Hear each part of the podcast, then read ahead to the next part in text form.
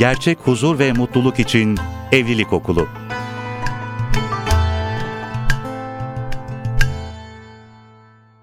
Sevgili dinleyenler, Akra'da Evlilik Okulu programında yeni bir haftada yeniden birlikteyiz. Kıymetli hocam Profesör Doktor Nevzat Tarhan stüdyo konuğumuz. Sevgili hocam geçen hafta insanın e, yalnızlığından konuştuk, evliliğe, aileye olan ihtiyacından e, konuştuk ve gelen sorular da vardı. Onlardan da size soracağım. Tam bu minvalde e, bir soru var. E, geçen programın sonunda da böyle kişinin kendini tanıması, ihtiyaçlarını bilmesi, evliliğe hazır mı değil mi? Bununla alakalı sizden tavsiyeler almıştık. Şimdi bu minvalde bir soru var. Onunla başlayalım istiyorum. Dinleyicimiz demiş ki benim için hayrına inandığım bir evlilik yolundayım. Kısmet olursa ikinci görüşme yapacağım. Görücü usulü bir evlilik yapıyorum. Fakat daha evvel benim böyle bir durumum söz konusu olmadı. Nasıl davranacağımı, ne diyeceğimi bilmiyorum. Ne yapmam gerekir diyor. Ee, bir hanımefendi sormuş. Böyle bir görüşmede ne yapacağını bilmiyor. Tabii tabii. Şimdi görücü usulü deyince genellikle tam e, klasik görücü usulüyle yarı görücü usulü Hı, evet oluyor. hocam. Yani kişi evlenmeden önce evleneceği kişi insanın yani ara, yanında üçüncü bir kişi olarak en azından konuşması yani evlilikle ilgili beklentilerini, endişelerini, ihtiyaçlarını, yani yaşam felsefesini bununla ilgili konuşabilmesi için üçüncü bir kişinin olduğu görüşmeler yapmasında fayda var Hmm. kişinin. Yani böyle durumlarda muhakkak hani Batı kültürünün önerdiği bize flört olmadan evlilik olmaz gibi bir yaklaşım Aha. ancak yani güncel bir yanılgı. Hı hı. Yani kişi çünkü yani öyle bir flört dönemi geçen evliliklerde şunu görüyoruz. İki tarafta birbirinin e, olumlu taraflarını e, önem çıkarıyor. Olumsuz taraflarını saklıyor. Hı hı. Yani, yani böyle çok e, dürüst bir ilişki olmuyor bu ilişki. Hı hı. Böyle durumlarda. Yani üçüncü kişiler daha iyi gözlüyorlar. Hani bir söz vardır ya aşkın gözü kördür kaynanalar olmasaydı diye. Onun için birbirimize aşığız biz evleneceğiz de, e, demek yetmiyor. Kaynanaların görüşünü de almak gerekiyor. Evet. Onlar e, aşk aşk çünkü şey yapar. E, ciddi körlük yapar. Yani o aşık olduğu kişinin hiç kusurlarını görmez insan. Onu devamlı yüceltir. Evet. Onu özel ve önemli artık bir kişi haline getirir.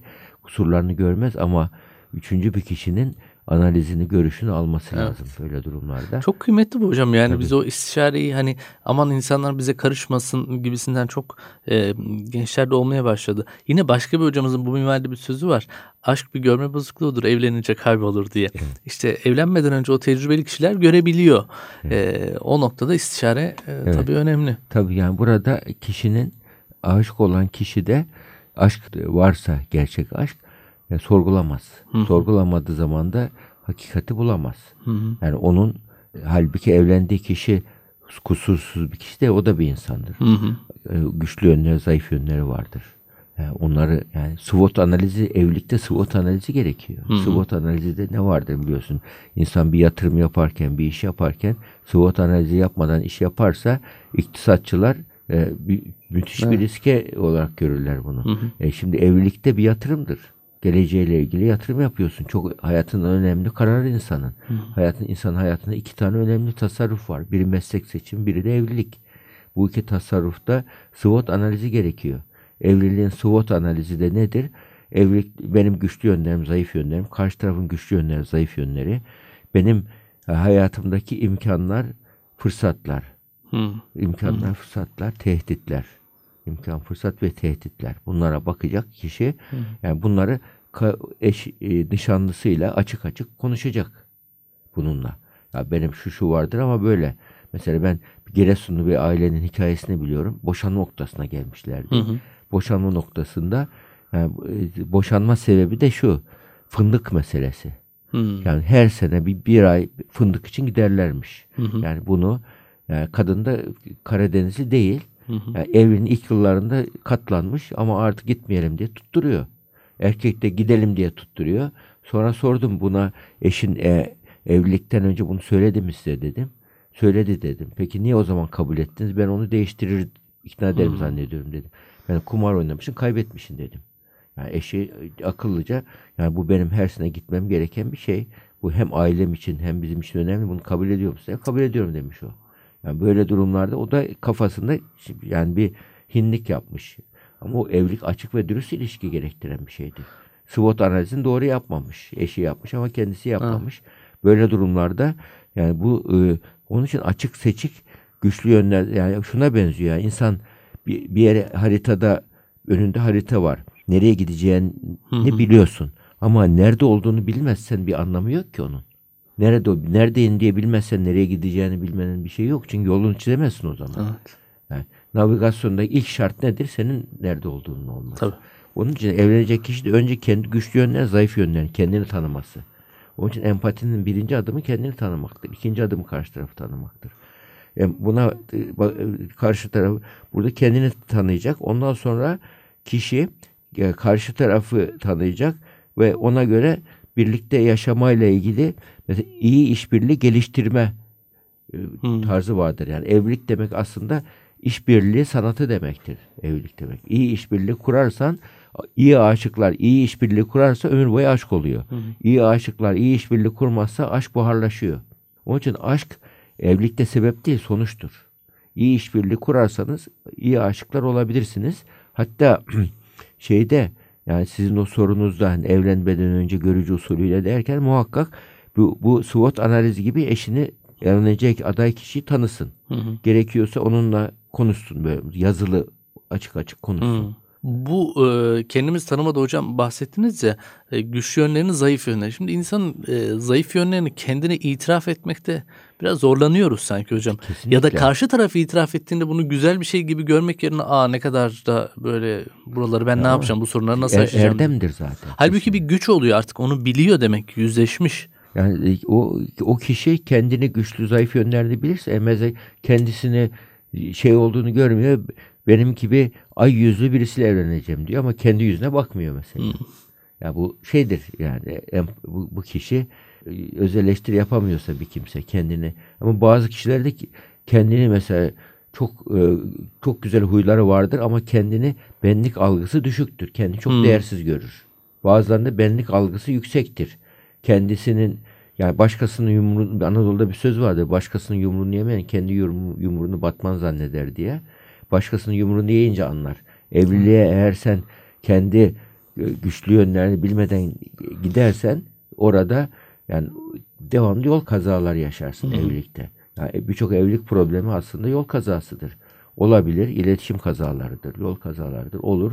Oradan bir ders çıkarıp geliştirebilirsin ama önceden ilk adım atarken ne kadar hazırlıklı atarsanız yani, yani ileride yani benim şu yanım zayıf onun için şu işi hareketi yapmayayım dersin.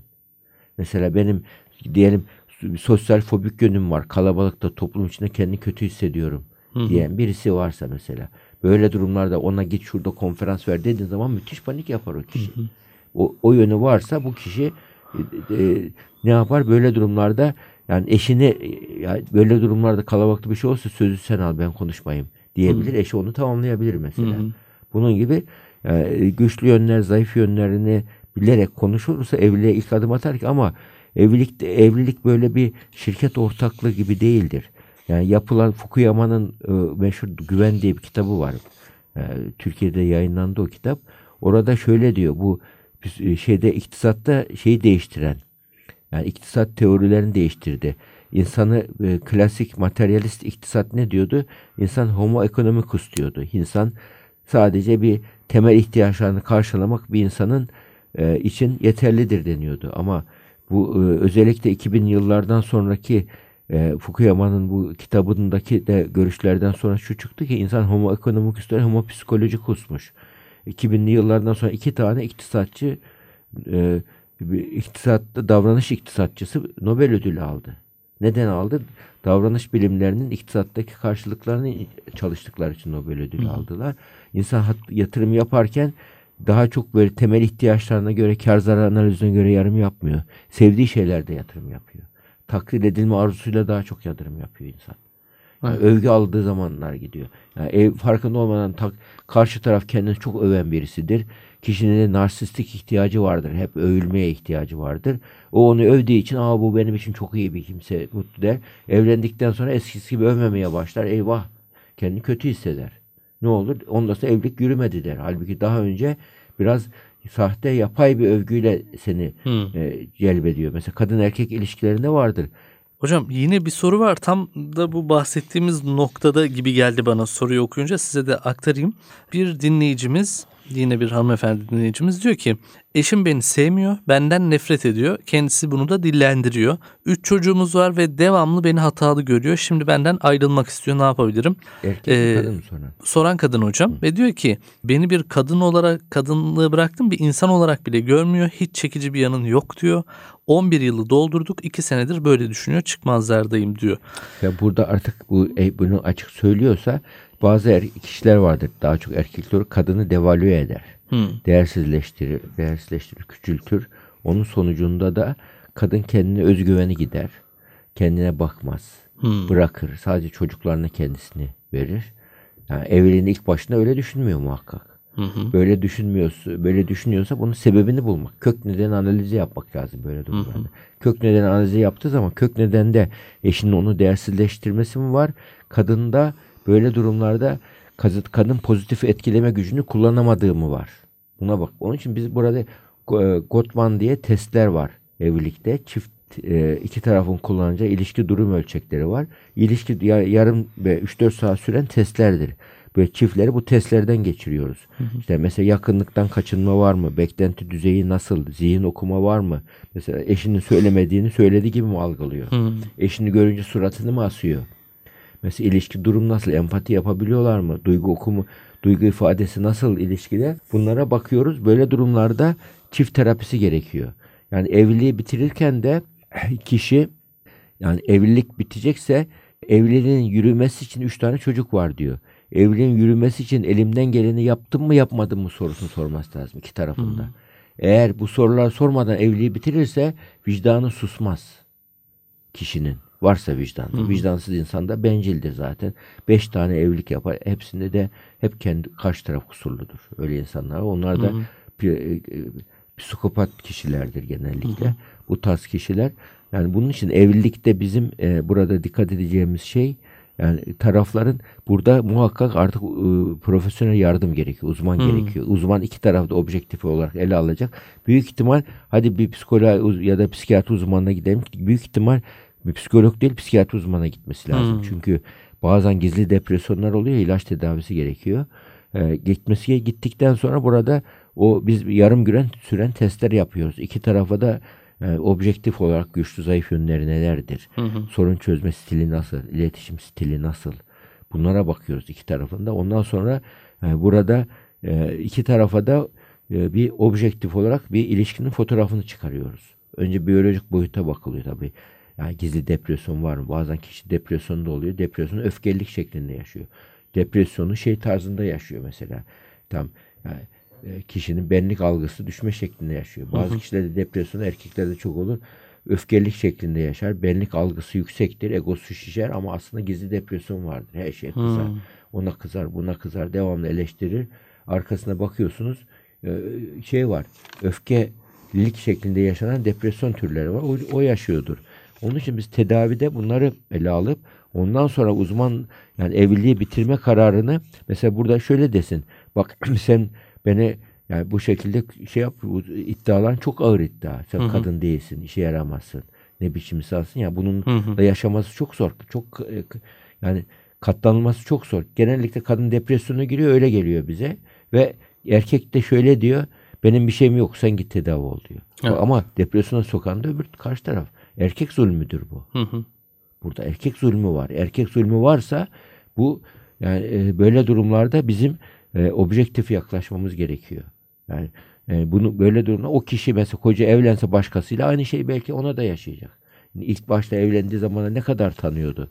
Üç tane çocuk var. Ayrılırsa fatura onlara çıkacak. Bunun için evlilik kararı seçenek değildir. Boşanma kararı seçenek değildir. Sonuçtur elimden gelen bütün şeyleri yaptım dedikten sonra eğer yürümüyorsa o zaman el sıkışarak ayrılınabilir ve aile, çocukların ailenin çocukların geleceği için çocukların iyiliği için yani bir şekilde el sıkışarak ayrılır. Herkes e, kendi yoluna devam eder. Ama bu olmadan gürültü patırtıyla ayrılırsa en, en çok bedeli çocuklar ödeyecektir. Bunun için burada yapılacak şey Yani kadın şöyle desin bak ben böyle beni hep itip kakalıyorsun aşağılıyorsun. Ben öyle itilip kakılacak tiplerden değilim. Eğer evlilik yürüyecekse yani e, şu andaki sen söylediğin gibi evlilik yürümüyor. O zaman böyle durumlarda biz bunu e, çözemiyoruz. Bir ne olur? Üçüncü kişiden görüş almamız lazım. Burada ne olur? Bir çift terapisine gidelim. Ama muhakkak profesyonel çift terapisine gitsinler. Yani böyle yani işin hem medikal boyutunu bilen hem biyolojik, psikolojik boyutunu bilen hem çevresel boyutunu bilen. Yani sadece iki kişiyle hatta bazı çift terapistler çift şey hemen daha ilk seansta karı koca ikisini de bir arada alıyorlar. Alınmaz ki. Evet. Önce bireysel alınır, belli bir aşı, olgunlaşma olur, ondan sonra şey alınır. Ya ondan böyle durumlarda e, eğer yürümüyorsa evlilik çift 6 aylık bir tedavi planlıyoruz biz. 6 ayın sonunda eğer evlilikle ilgili bazen bakıyoruz ki ikinci, üçüncü ayda sorunlarını çözmüşler. İkisi de yani bu e, bizim için en doğru karar bu şeyi e, beraber yani sevgi ve iyi niyet varsa bir şekilde evlilik yürüyor. Ama kötü niyet varsa biz testlerde çıkarıyoruz, anlıyoruz onu. Böyle durumlarda biz diyoruz ki evliliğin şu anda iyi yürümemesinin yüzde 40 diyelim kadın sorunu yüzde 60 erkek sorunu veya tersi. Bunları söylüyoruz, çıkarıyoruz şeyleri ama belli bir tartışabilecek olgunluğa gelmeleri için birkaç seans geçmesi gerekiyor. Ondan sonra da tarafların sorunlarını yazdırıyoruz. Beklentilerini, şikayetlerini yazdırıyoruz ve onun üzerinden 100 tane sorun varsa zaten burada Pareto diye bir yasa var. İktisatçılar da bunu kullanır. Yani sorunların %80'i %20'sini çözünce çözülüyor. Çünkü çoğu birbirini tekrarlayan sorunlar. Onun için biz o 20 sorunu çözmeye çalışıyoruz. Çözülünce ilişki eğer taraflarda iyi niyet ve sevgi varsa ilişki çözülüyor ve e, kazanıma dönüşüyor e, yaşadıkları fırtınalar. Yani bunun için burada bizi muhakkak bir artık çift terapisine gidip bir uzman yardımı alarak ilerlemesine fayda var. Buna tahammül edilmez böyle. Devamlı gelip de devamlı aşağılayan, iğneleyen ve çocuklar da olumsuz etkilenir bundan. Onu söyleyecektim hocam. Çocukları e, yani o dönemsel etkilediği gibi onların aile hayatını, evlilik hayatlarına da e, yansıyor değil mi hocam? O Yani çocuklar okul başarısızlığı diye geliyor çocuklar. Bakıyoruz ki evde arkada karı koca geçimsizliği var. Çocuklar evde devamlı ses tonu yüksek. Evde huzur yok. Yani eve gelirken mahkemeye geliyor gibi bir duygu var. Sorgulanıyor, yargılanıyor. Çocuklar kendilerini güvende hissedemediği için derse veremiyorlar kendilerini. Akademik başarısının arkasında çoğunda o var. Onun çocukların geleceği için akıllı kadın veya erkek çocukların geleceği için evi sıcak bir atmosfer yapar. Güzel bir ortam yapar. Bu, bu sıcak bir yuva olursa nasıl, nasıl eğer bahçemizde biz meyve sebze yetiştirmek istiyorsak ne yaparız? Ekip biçeriz. Güneşe, yağmur her şeye dikkat ederiz. Sıcak, iyi bir atmosfer oluşturur. Evlilik de öyle bir atmosferdir. Yani evliliğin en büyük yatırımı da e, çocuk yetiştirmektir. İyi çocuk yetiştiremiyorsan evlilik e, o zaman diğer e, canlıların evliliğinden hayvanların evliliğinden farkı yok ki. Aldı, saldım çayıra Allah kayıra çocuk büyütemezsin hele bu çağda. O için çocuğu yedirip içirmekten daha önemlisi onu eğitmektir şu an önemli. Onu iyi bir insan olarak eğitebiliyorsanız, iyi bir yani eğitim dediğiniz zaman sadece e, akademik başarı eğitimi değil, hayat başarısı, sosyal başarılar, psikolojik başarılar bunlarla ilgili eğitim de verebilmemiz lazım. Onun için de İbn Haldun çok güzel söylemiş. Çocuğumu nasıl yetiştireyim diyene demiş ki çocuğunu nasıl yetiştirmek için önce kendini e, de bak. Kendini iyi yetiştirsen sen e, kendini eğitirsen çocuğunu da eğitmiş olursun diyor. Onun için anne babalık şeydir. Nasihat da olmaz, konferans olmaz, vaazlı olmaz, öğütle olmaz. Anne babalık söz diliyle değil hal diliyle olur. Onun için yani bir davranışlarımızı halimizi geliştirmeye bakmamız önemli. Hocam bu tür ailelerde mesela biraz önceki ailede baktığımız zaman kadın bir şekilde özgüven kırıcı sözlere maruz kalıyor. E, adam haliyle mutsuz olduğunu zaten belli ediyor. E, bu sefer evde o geçen programda da konuştuğumuz bağlanma mevzusu e, şey yapıyor. Bu sefer işte çok sık duyuyoruz işte telefona sarılıyor, tablete sarılıyor, bilgisayar falan bir şekilde o artık dijitale bağlanmaya çalışıyor. O bağımlılık artık o da bağımlılık, dijital bağımlılık da bağımlılık kapsamında değerlendirildiği için e, diğer bağımlılıklarla, madde bağımlılıklarıyla benzerlikleri var mıdır hocam? Bu konuda Tabii, dinleyicilerimizi aydınlatmak adına söylüyorum. Dijital bağımlılık aynı. Hatta bağımlılığın adı şu anda bilimsel ortamlarda ödül yetmezliği sendromu olarak geçiyor. Yani kişinin beyninin ödüle, hazza doymaması olarak geçiyor. bağımlılıkta kişi onun için bağ, bağımlılık e, bağlanan e, maddeye bağlanan ya da dijital bağımlılık olan kişide genellikle şu vardır. Bu kişilerde e, kişi e, bağlanma ihtiyacını karşılamıyordur. Yalnız hissediyordur kendini. Stres azaltma tekniği olarak maddeye bağlanır yahut stres azaltma tekniği olarak dijital dünyayla, sanal dünyayla bağlantı kurar. YouTube'u açar, şey açar oradaki videoları. Bakmışım bir saat iki saat geçmiş o hiç sıkıntı yok, dert yok, gülmüş, şey yapmış. Kapattığı zaman hayatın gerçekleriyle yüz yüze. Onun üzerine hiç kapatmamaya başlar. Gittikçe aşırı mesela ne olur? Bağla, bağımlılık maddesinin özelliği nedir? Gittikçe doz aşımının olması. Hmm. Gittikçe art, tolerans gelişiyor. Doz artıyor. E, aynı dijital şeyde de var. Dijital bağımlılıkla mesela ne vardı? Aşırı zihinsel uğraş. Şimdi ma- madde bağımlısı olan kişi de 60 dakikasını 59 dakikası maddeyi düşünür. Dijital bağımlılık olan da devamlı bir an evet çıkayım da hemen şey yapayım der. Yahut da yani yatakta bile organın altında şeye bakar. Mesela bu da artık e, olmadığı zaman mesela yoksunluk vardır. O olmadığı zaman huzursuz olur. Online olamadığı zaman huzursuz oluyorsa huzursuz bağımlılık başlamış demektir. Diğer bir belirti ne? Yani planlanandan daha uzun süre ku- kullanma varsa. Hmm. Mesela başka bir belirti ne? Ee, şeydir. Kişinin işte stres azaltma tekniği olarak kullanması var. Ee, başka bir kullanma e, olmadığı zaman kriz gibi hissetmesi, gittikçe doz, doz artırımının olması e, ve şeyle ilgili aşırı zihinsel uğraşın olması dedik. Diğer taraftan tehlikeli ve zararlı kullanım vardır. Mesela trafikte gidiyor yani araba kullanıyorsun 100, 150 ile gidiyorsun aynı zamanda da cep telefonu bir şeyler yazmaya çalışıyorsun. Bu tehlikeli kullanmadır. Hatta zararlı kullanım, tehlikeli kullanım şeklinde ve varsa o da bir bağımlılık belirtisidir. Ama asıl bağımlılık belirtisi kontrol kaybıdır. Mesela beyindeki ödül ceza beynin ön bölgesidir burada. Frontal lobdur. Soru kontrol, kaptan köşküdür beynin. Kontrol duygusuyla ilgili yani. Arabayı kullanırken direksiyon hakimiyetini nasıl, nerede hızlanacaksın, nerede duracaksın, nerede e, kırmızı ışıkta e, dura, durmayı vesaire her şeyi yani bu direksiyon şofördür, kaptandır, yönetir. E, beynimizin kaptan köşkünü iyi kullanamamak vardır. Kontrol duygusu, kayboluyor kişi. Yani e, şey yapamıyor. Burada temel ihtiyaçları vardır. Günlük yaşam aktivitesini ihtiyaçlarını ihmal edecek şekilde onunla ilgileniyor artık. Eşiyle, çocuğuyla ilgilenmiyor, ilgileniyor. Aşırı do- kullanım var. E, bu e, bütün bunların hepsi aynı madde kullanımı gibi şeyde de dijital bağımlılıkta da kişi hayatındaki tek ger- ilgi alanı bu haline geliyor. Tek ilgi alanı bu haline geldiği zaman bağımlılık artık oturmuştur. Ama hayatında birinci öncelikli buysa ama başka işlere de zaman ayırabiliyorsa yani ara e, e, Kontrol tehlikededir, edebiliyor. risk grubundadır. Hmm. Ama tek o ilgi alanıysa o artık klinik vakadır. Tabii legal olduğu için yani bir insan cep telefonuyla e, çok uğraştığı zaman bile hani kimse bir şey demediği için öyle bir legallik problemi olmadığı için de fa- bağımlılık farkındalığı yok aslında Yok, hocam. tabii. Evin açık kapısı diyoruz onun için. Evet. Ev kapalı her şey iyiydi ama evin açık kapısı yani evin internete girdiği zaman e, sanal dünyanın bütün kötü sokaklarını dolaşabiliyorsun kişi. Ne oluyor? Evin güvenli ortamında çok güvensiz şeyler yapabiliyor. Onun için medya okuryazarlığı olması çok önemli. Kişinin anne babanın burada çocuklar için rehberliği önemli ama yani bağımlılıkla evlilik e, ilişkisini dediğin zaman kişi evliliğinde mutlu değilse kadın veya erkek bu işte kendini orada rahatlatır. Hmm. Çocukla ilgilenmez, onunla ilgilenmeye başlar. Burada ne olur? Artık şu bağlanma ihtiyacını şeyle yapmaya başlar. Çocuk da anne babaya modeller. O da küçük yaştan itibaren e, tabletle büyümeye başlar. Ve hayatındaki tek gerçeklik o olur. Daha sonra da çocuğum niye böyle oldu dersin. Niye çocuğum ders çalışmıyordu hep tabletle oynuyor dersin. Anne çocuk savaşları başlar bu sefer. Onun için burada anne baba farkında olmadan çocuğuma iyi örnek oluyor muyum olmuyor muyum sorusunu sorması önemli.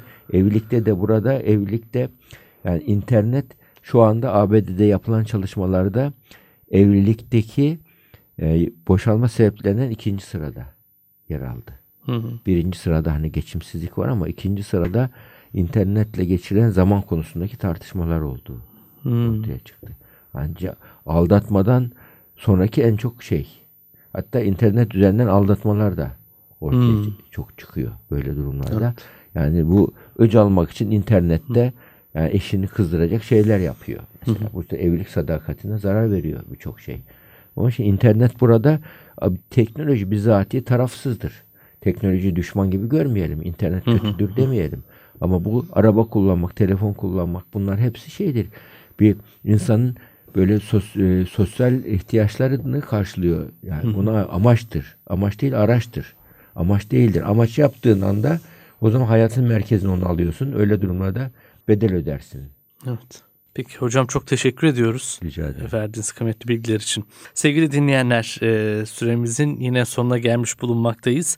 Nevzat Tarhan'la yeni bir evlilik okulunun daha böylelikle sonuna gelmiş bulunuyoruz. Siz de hocama eğer sormak istediğiniz sorular varsa 0501 630 30 30 Akra'nın WhatsApp hattına e, sorularınızı gönderebilirsiniz. Bizi dinlediğiniz için teşekkür ediyoruz. Hoşçakalın. Evlilik öncesi ve sonrası sağlıklı iletişim, bireysel gelişim, koruyucu ruh sağlığı, farkındalık ve bilincimizi artırmak için Evlilik Okulu.